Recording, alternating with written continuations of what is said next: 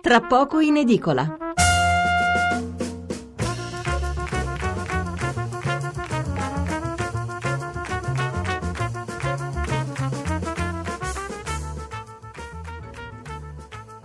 Mezzanotte e 26 minuti, allora cosa facciamo? Diamo lettura dei messaggi sull'argomento precedente, quello trattato nella mezz'ora tra le 11 e mezza e mezzanotte, quello della manovra economica, e poi leggerò i titoli e i commenti relativi. Allora, eh, Massimiliano da Iglesias, il reddito di cittadinanza è stato col tempo e negli anni ridimensionato, infatti agli inizi si parlava di 20 miliardi, poi 14, adesso 10, che in realtà sono 8 è stato praticamente col tempo sempre depotenziato. Come è possibile che l'Europa non abbia notato il voler comunque impegnarsi nel rispettare i conti depotenziando il reddito di cittadinanza? Ecco, diciamo Massimiliano che questa discesa da 20 a 8 non è che è stata fatta negli ultimi tempi e in virtù del fatto che volevamo rispettare le regole europee, semplicemente non sapevamo dove andare a prendere questi soldi. E loro non hanno bocciato il percorso, loro hanno bocciato il punto finale, cioè quel, la manovra che gli abbiamo presentato. Non gli piace così come è fatta, ecco, c'è poco da fare. Allora, Ivan da Potenza, Moscovici si gira dall'altra parte sul deficit al 2,4 della Francia, sta facendo così montare la mosca al naso a noi italiani, ne abbiamo parlato.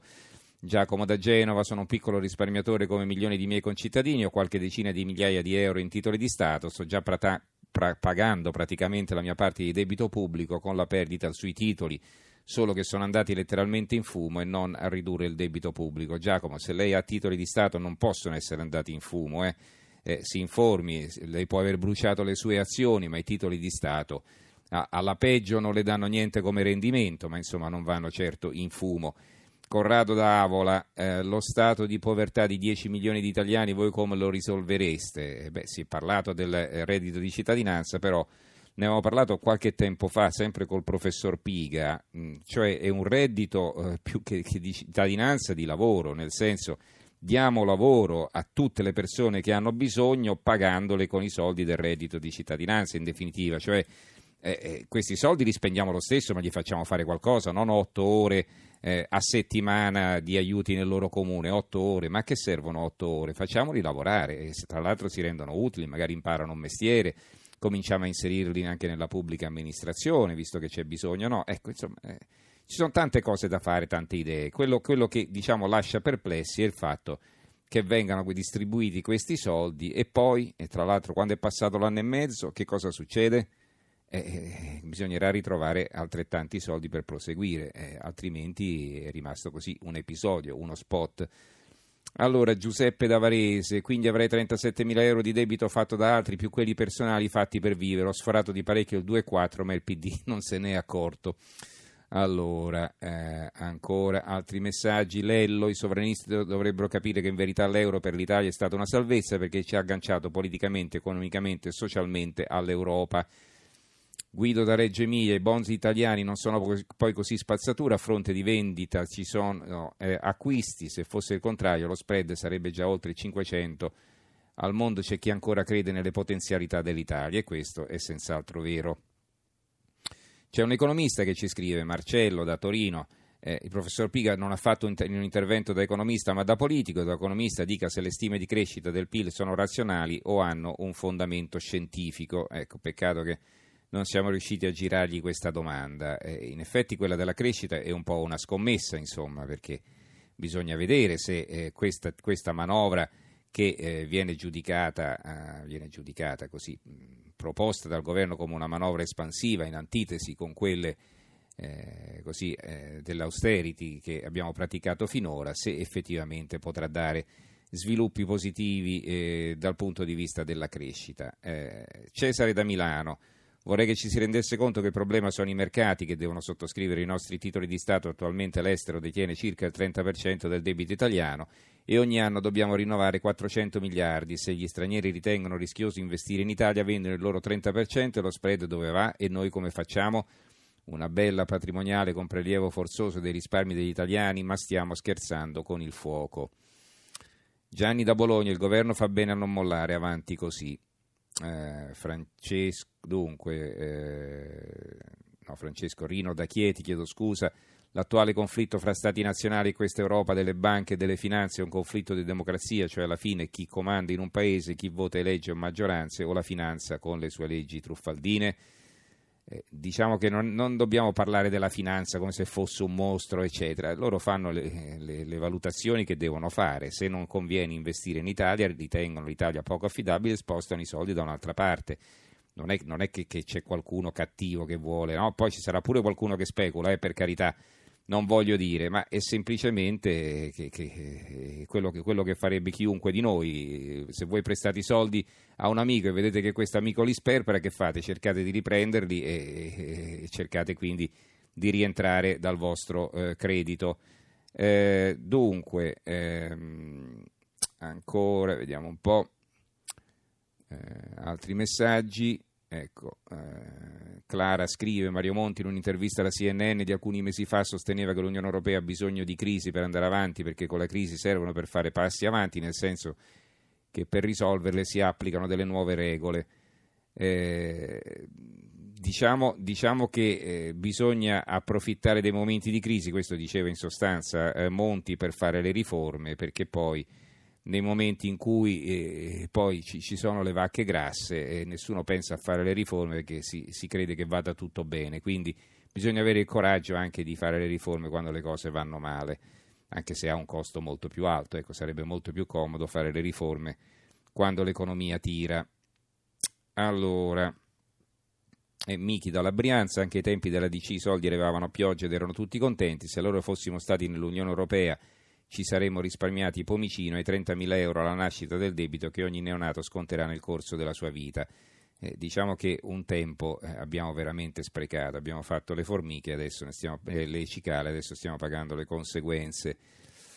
Eh, Sandro eh, da Roma ricorda loro signori che la manovra è contestata dai mercati, dalla BCE, dall'ufficio parlamentare, dalla Confindustria, eccetera. Di quale complotto europeo parlate? Non parliamo di complotto europeo, eh. abbiamo detto soltanto che ognuno fa i suoi ragionamenti. Quindi una Commissione europea che da un punto di vista politico è certamente ostile al nuovo governo italiano, e beh, basta vedere chi la compone, no? i vari Juncker, Moscovici, eccetera, non può non essere eh, dura nei confronti dell'Italia, insolitamente dura, mentre nei confronti di altri paesi che hanno un deficit anche più alto del nostro non vola una mosca. E, questo sicuramente ci deve fare interrogare. Cesare da Milano, con tutto il rispetto al professor Piga, è inutile che parli delle spese della Germania, visto che la Germania quest'anno non è in deficit, ha un surplus come tanti altri paesi dell'Europa, basti pensare a Portogallo e alla Spagna che hanno fatto politiche fiscali di risparmio e investimenti e oggi hanno uno spread nettamente migliorato rispetto all'Italia negli ultimi due anni. Allora, tantissimi messaggi come avete sentito, eh, li abbiamo letti un po' in fretta, ma insomma dobbiamo anche eh, sbrigarci per cambiare poi argomento. Passiamo alla lettura dei quotidiani. Corriere della Sera, ultimatum per rifare la manovra. La Repubblica, Movimento 5 Stelle e Lega, scontro totale con l'Unione Europea. La stampa, l'Italia mette in pericolo l'Europa. Quotidiano nazionale, giorno nazione resto del Carlino, l'Unione Europea stronca l'Italia, impegni disattesi, manovra da rifare e lo spread decolla.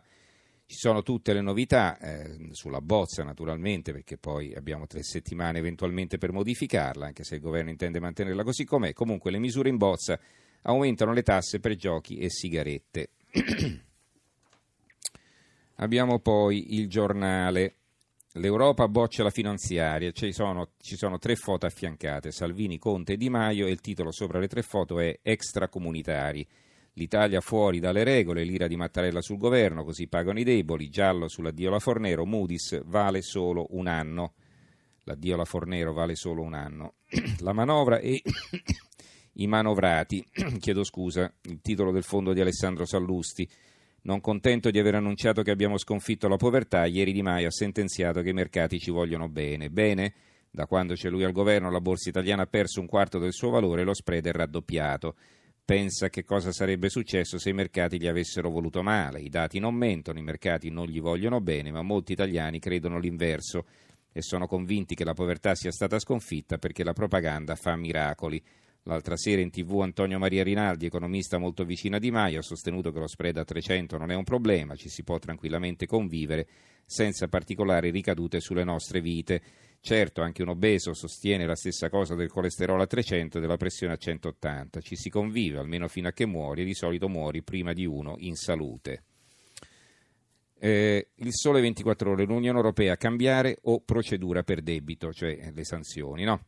Eh, L'Italia non rispetta gli impegni presi, dubbi sulle stime, danneggia tutti. Risposta in tre settimane, il governo non chiude al dialogo ma fa muro. Mattarella, equilibrio di bilancio, no al disordine della finanziaria pubblica. In manovra sgravi per il lavoro, copertura da 5G e sigarette. Questo è un titolo poi così sul decreto legge di bilancio, sul eh, disegno di legge bilancio per il 2019. Poi abbiamo eh, Milano Finanza, altro quotidiano economico, serve una correzione notevole. Viene intervistato il eh, numero 2 della Commissione europea Dombrovskis eh, da classe CNBC che mette in dubbio la sostenibilità del debito pubblico italiano. Quindi intervista a Dombrovskis su Milano Finanza. Italia oggi, doppia partenza per la flat tax, dal 2019 imposta sostitutiva al 15% per i contribuenti con ricavi fino a 65 mila euro, dal 2020 tetto a 100 mila euro ma senza esonero da fattura elettronica.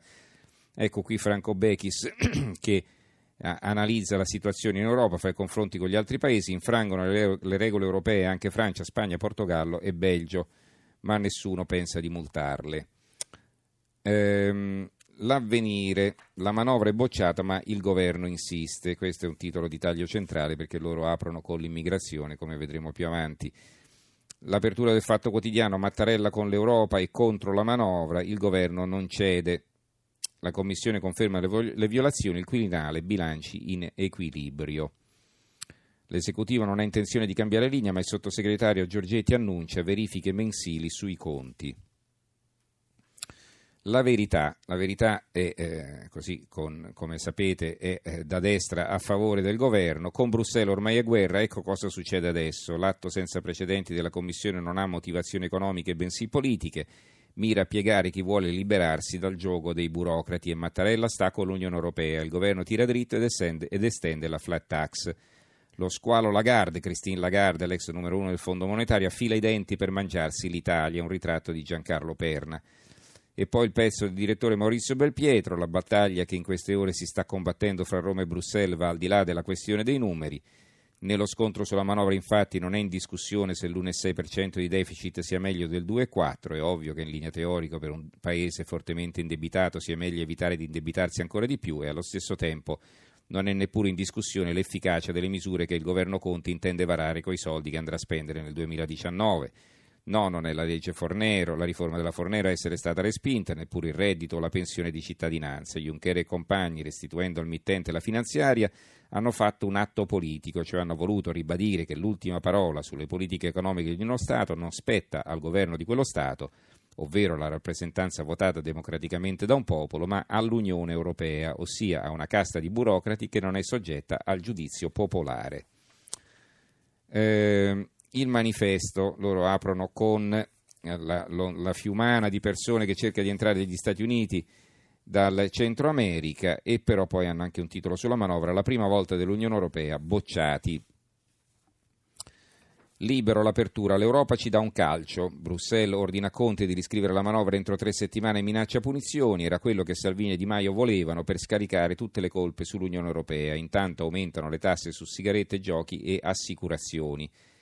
C'è qui invece un ritratto eh, firmato da Alessandro Giuli di Pierre Moscovici, l'eurocommissario francese che ci vuole al tappeto, c'è scritto ecco la faccia del nostro nemico e c'è la sua foto. Il titolo del commento di Vittorio Feltri, l'Italia ora scelga o rispetta le regole o lascia l'Unione. Il dubbio è un attacco al popolo, Salvini contro l'Europa e poi eh, l'opinione ultimatum dell'Unione Europea all'Italia, i quotidiani a diffusione locale, il mattino di Napoli eh, L'Unione Europea, la manovra va rifatta, lavoro, tornano gli sgravi al sud, la bocciatura di Bruxelles, Mattarella, il disordine dei conti colpisce i deboli, confermata la decontribuzione al 100%, aumentano le tasse su sigarette e giochi, eh, eh, il tempo dai giochi al fumo aumenta tutto, rincari su tabacco e lotterie, rischio pure per assicurazione e banche, l'Unione Europea boccia la legge di bilancio, va riscritta, ma il governo, due punti, non se ne parla. Il Gazzettino di Venezia manovra il muro di Bruxelles, eh, il giornale di Brescia, l'Unione Europea boccia la manovra, rifatela, uno scontro voluto dall'esito incerto, il titolo del commento di Angelo Sant'Agostino. E poi il giornale di Sicilia, eh, l'Italia bocciata, l'Unione Europea non fa sconti e chiede una nuova manovra, Conte va avanti, non esiste un piano B. Il richiamo di Mattarella, ora equilibrio nei conti, sigarette più care, canone RAI invariato, eh, poi eh, costeranno di più anche sigari e tabacco.